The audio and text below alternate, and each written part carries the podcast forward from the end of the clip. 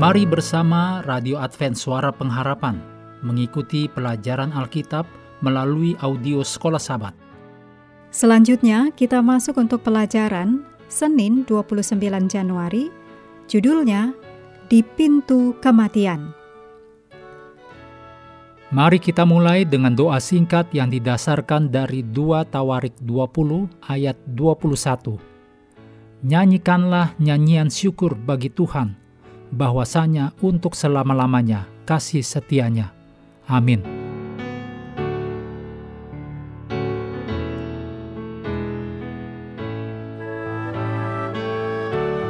Dalam Mazmur 41 ayat 2 sampai 5, Mazmur 88 ayat 4 sampai 13, dan Mazmur 102 ayat 4 sampai 6, 12, 24, 25, ada pengalaman yang dijelaskan oleh ayat-ayat ini dan ada hal-hal yang bisa dihubungkan.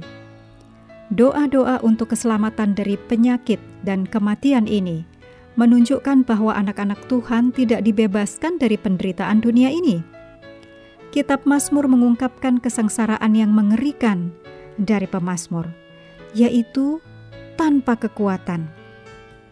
Layu seperti rumput, tidak bisa makan, dipisahkan dengan orang mati, berbaring seperti yang terbunuh di kubur, menjijikkan bagi teman-temannya, menderita dan putus asa, tulangnya menempel di kulitnya.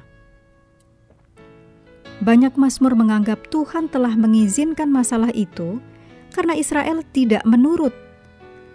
Pemazmur mengakui bahwa dosa dapat membawa penyakit. Karena itu, pemazmur menunjuk pada pengampunan yang datang sebelum penyembuhan.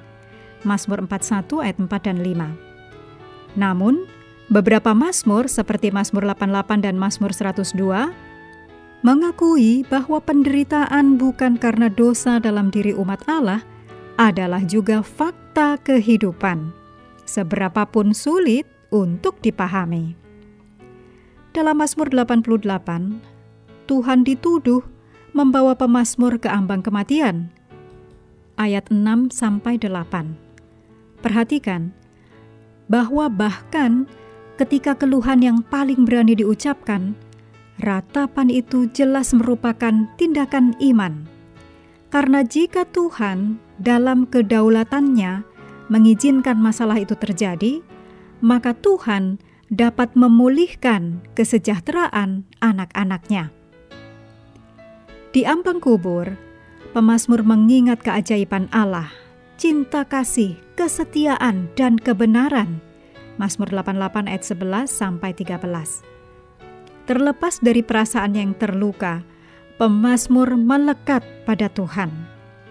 Meskipun si pemazmur menderita, dia tidak menyangkal kasih Tuhan dan tahu bahwa Tuhan adalah satu-satunya keselamatannya. Hal ini menunjukkan bahwa pemazmur bukan hanya paham tentang penderitaan, tetapi juga pengetahuan yang mendalam tentang rahmat Tuhan dan bahwa keduanya tidak harus saling bertentangan. Singkatnya, kedua hal ini, yaitu Tuhan mengizinkan penderitaan dan pembebasan dari Tuhan, adalah wujud dari kedaulatan utama Tuhan. Mengetahui bahwa Tuhan memegang kendali akan menginspirasikan pengharapan. Ketika kita membaca Mazmur 88 dalam terang penderitaan Kristus, kita terpesona oleh kedalaman kasih Kristus, di mana Ia bersedia melewati pintu kematian demi umat manusia. Renungkan tentang Yesus di kayu salib dan apa yang dideritanya karena dosa. Kenyataan ini bahwa Allah di dalam Kristus menderita lebih buruk daripada kita, seharusnya membantu kita mempertahankan iman kita bahkan di tengah-tengah masa penderitaan dan pencobaan. Mengakhiri pelajaran hari ini, mari kembali ke ayat inti dalam Mazmur 137 ayat 4. Bagaimanakah kita menyanyikan nyanyian Tuhan di negeri asing? Kami terus mendorong Anda mengambil waktu bersekutu dengan Tuhan setiap hari, baik melalui renungan harian, pelajaran sekolah sahabat, juga bacaan Alkitab sedunia, percayalah kepada nabi-nabinya yang untuk hari ini melanjutkan dari Yeremia 1. Tuhan memberkati kita semua.